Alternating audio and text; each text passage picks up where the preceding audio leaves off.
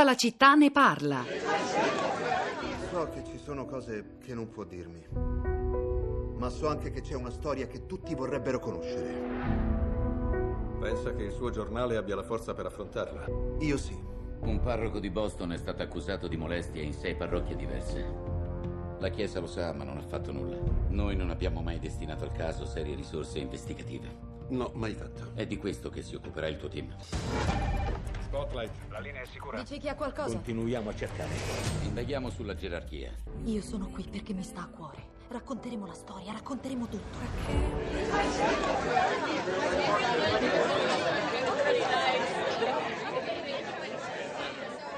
E questo è il film del momento, il caso Spotlight, regia di Tom McCarthy, che ha appena vinto l'Oscar per il miglior film e per la miglior sceneggiatura originale, che racconta il lavoro straordinario all'inizio degli anni 2000 della squadra giornalistica Spotlight del Boston Globe, eh, una clamorosa indagine sugli abusi sessuali perpetrati da oltre 70 sacerdoti dell'arcidiocesi di Boston, un lavoro, quello raccontato dai giornalisti che vinsero il Pulitzer e oggi in versione ci- cinematografica os- l'Oscar, che alcuni vedono come una sorta di e- e- erede storico dello straordinario lavoro dei due giornalisti, le due firme del Washington Post nel 72, Bob Woodward e Carl Bernstein, gli uomini che scoprirono lo scandalo Watergate.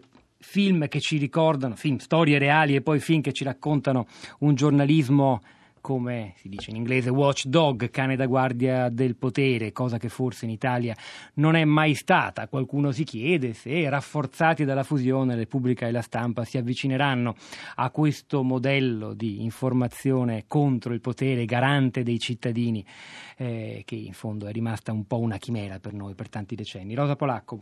Pietro, buongiorno, buongiorno a chi ci ascolta e ci scrive pochino in verità questa mattina su, su Facebook perché? Perché sono mesi che si parla di questa fusione per lo più sui siti di indiscrezione, di informazione giornalistica e sono mesi, quindi un paio mi pare, che in modo più o meno velato qualcuno si pone le stesse domande che ci stiamo ponendo stamattina e che per certi versi sono le stesse domande che ci siamo posti anche sui social ma anche qui in studio al momento della fusione, dell'altra grande fusione editoriale, appunto quella di, di Mondazzoli. Però stamattina l'attenzione non sembra altissima su questo tema su Facebook, perché viceversa su Twitter è un diluvio di, di tweet con vari hashtag che si stanno cercando di inventare e appoggiare in queste ore. Eh, sulla, sulla fusione editoriale in senso stretto, cioè tra Mondadori e Rizzoli, volevo iniziare con una segnalazione questa mattina perché c'è un libro molto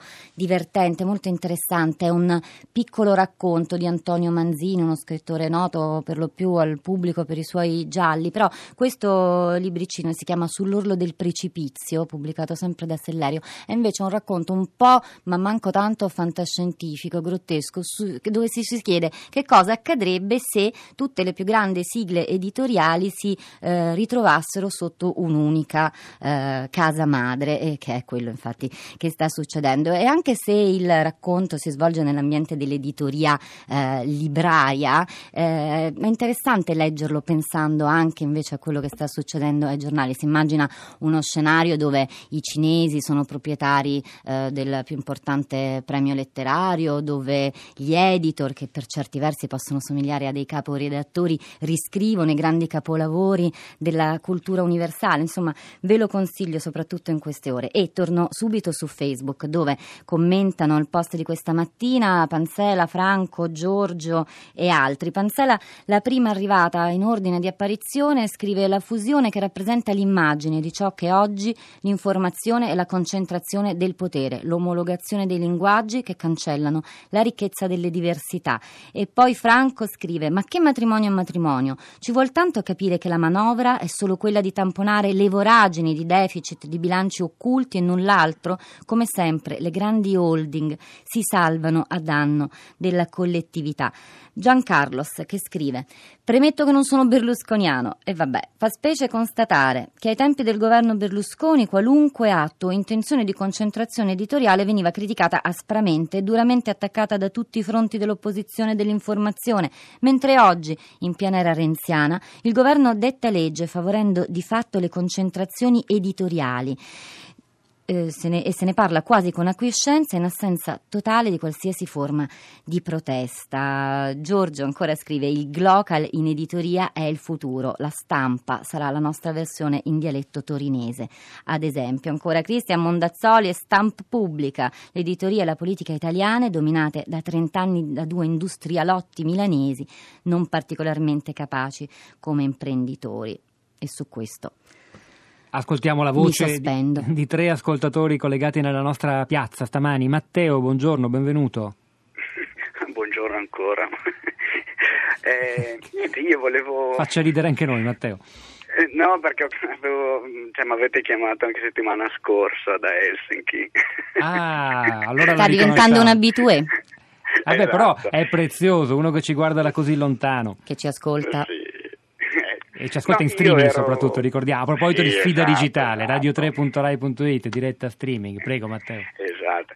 No, il mio, il mio punto era sulla, sull'arrivata dei scudi che c'è stata contro Mondazzoli, a mio parere anche giusta, e questa che secondo me è molto più grave perché va a incidere sulle idee del, delle persone, insomma, sulle notizie di tutti i giorni, quel che, la, che il governo fa, insomma, i politici fanno, il potere fa, niente, silenzio assoluto. Per quanto riguarda la famiglia Agnelli, che dopo aver distrutto insomma, eh, l'Italia per, dal dopoguerra ad oggi, adesso se ne vanno, lasciano l'Italia, gli italiani in silenzio, come sempre, e insomma la storia è, sono sempre stati così, insomma. Piuttosto tranchant. Senta, ci dica una cosa, approfittiamo del fatto che è lì. Eh, in Finlandia il rapporto tra stampa e politica, per esempio, com'è? Libera, però non le posso dare una, un'idea, boh, è un'idea personale perché non masticando il finlandese... Leggono molto, leggono più degli italiani finlandesi? Eh, que... Secondo non lei? Lo so. Mm, non lo so. Vabbè, si informi la prossima volta quando la, chiamiamo, quando la, chiamiamo, da Helsinki. Glielo, glielo chiedo, scherzo. Grazie per questo, ormai sta diventando una sorta di corrispondente della Finlandia. Grazie Matteo. Bene, passiamo, giornata, passiamo, a Mimmo. Buongiorno, benvenuto. Salve, buongiorno. Salve. Eh, mi avete chiamato e vi ringrazio. Eh, io non leggo più quotidiani perché eh, non, eh, non mi piacciono più non mi fido più, eh, sono, eh, sono uno strumento del potere, sono molto asserviti al potere. Non ho molto tempo per leggere e mi piace leggere, quindi eh, cerco di utilizzare bene il mio tempo, eh, preferisco alcuni settimanali, internazionale, eh, pagina 99 che trovo veramente belli, interessanti, le informazioni cerco di averle lì, cerco di trovarle in altro modo e poi amo i libri e, e quindi cerco di conciliare il, la mancanza di, di tempo con quello che veramente mi interessa e sicuramente non lo sono i quotidiani. Ricordiamo, Mimmo, che ci sono anche settimanali comunque coinvolti in questa fusione. Innanzitutto il più importante di questa vicenda, ne abbiamo parlato poco stamani, troppo poco, e cioè proprio l'Espresso, oltre che il venerdì di Repubblica, ad esempio. Insomma. Comunque, grazie Mimmo per questa tua testimonianza. Rosa, grazie a voi. C'è un'altra ascoltatrice collegata con noi, però tornerei a, ai social network innanzitutto. Allora, Giorgio scrive Stampa Repubblica, sempre su Facebook, sono stati due grandi giornali. Dubito che fondendosi diventeranno un unico giornale più grande, ma certo questa deve essere la speranza e la sfida del nostro tempo e noi dobbiamo capirla. Poi c'è Lucia che scrive Buongiorno città, che problemi ci facciamo con le testate giornalistiche che si fondono? Assistiamo da anni all'uniformità del giornalismo televisivo e radiofonico, pubblico e privato. I talk show si somigliano tutti, inseguono gli stessi personaggi, ospitano le discussioni fotocopia. Il pluralismo è spesso rumore inders- inde- indiversificato. Scusate. L'intellettuale organico strizza l'occhio all'organica multinazionale nazionalità o al partito della nazione. E poi il commento di Paola che scrive: Mi dispiace che sparisca l'ultimo giornale genovese, anche se sarà all'interno della Repubblica. No, non sparisce. sarà più la stessa ah. cosa. Ah, oh, questa è la preoccupazione della nostra ascoltatrice, chissà, chissà, vedremo, terremo d'occhio, faremo un po' anche noi da cani da guardia ai, ai, giornali su cui pur si basa il nostro lavoro, ricordiamolo sempre, quello di prima pagina e quello di tutta la città ne parla. Tina, buongiorno, benvenuta.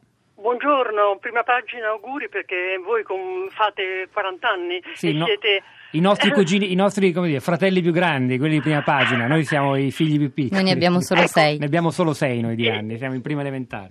Sì, però prima pagina è nato 40 anni fa con Forcella, che era un grande giornalista anche della carta stampata, eh sì. eh, faceva denunce. Come è nato in quei giorni insieme con voi il TG2 di Barbato, anche lui grande giornalista, anche lui epurato perché come Forcella non lottizzato.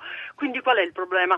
È che prima pagina adesso ha alle spalle una RAI che allora nel 76 queste cose erano nate perché c'era la riforma. Adesso la riforma dovrebbe esserci e quindi se migliora l'informazione della RAI, che mm, molti di noi, quasi molti italiani, si informano attraverso la TV e attraverso la radio, se questa informazione migliora, se veramente sparisce la lottizzazione, spariscono quelli premiati non per, per merito, ecco, allora è una vera riforma quella della RAI che potrebbe dare molto spazio a prima pagina e a chi si vuole informare liberamente. Tina, eh, la ringrazio e che dire, ritorno, ritorno a Rosa. Allora, vediamo su Twitter. Gabriele dice: Quindi gli agnelli lasciano l'Italia? Hanno capito che siamo periferia? E poi Aitao twitta: Non compriamo i quotidiani e lamentiamo fusioni. Distratti non vediamo che il mercato lo facciamo noi. Fabelf, probabilmente RCS paga anche la lunga politica terzista, cerchio bottista. E poi Andrea, che poi alla gente che gliene importa di Repubblica Stampa, visto che ormai ci si informa solo in tv e online. Questo Repubblica Repubblica Stampa è uno, è uno, degli hashtag che, come dicevo prima, stanno girando per lo più, e però chiudo con un tweet che ne eh, ipotizza altri, è quello di Marco che dice leggo Stampubblica o il tutto Gaza per sapere se ha vinto la Junter. C'è Adriana, a proposito di stampa locale e di prospettive dell'informazione, vorrei chiudere con lei. La nuova informazione non sono i vari bla bla super intelligenti, ma aprire gli occhi e le orecchie su ciò che accade nel proprio territorio, innanzitutto. A fatica si viene a conoscenza di progetti segretati, acqua, territorio, centrali a biomassa e occorre poi organizzarsi in comitati per dare battaglia. Questa è la visione di Adriana, che dunque dà ancora un ruolo politico all'informazione, soprattutto locale. Quanti spunti sono venuti fuori stamani, tutti da sviluppare, ci torneremo. Eh, c'era Nicola Pabuffetti oggi alla parte tecnica e Cristina Faloci alla regia, Pietro del Soldai Rosa Polacco a questi microfoni, la nostra curatrice Cristiana Castellotti, tutti insieme vi salutiamo, lasciamo la linea da Azzurra Meringolo per Radio Tremondo, alle 11.30 verrà Radio Trescenza, ci risentiamo domattina alle 10.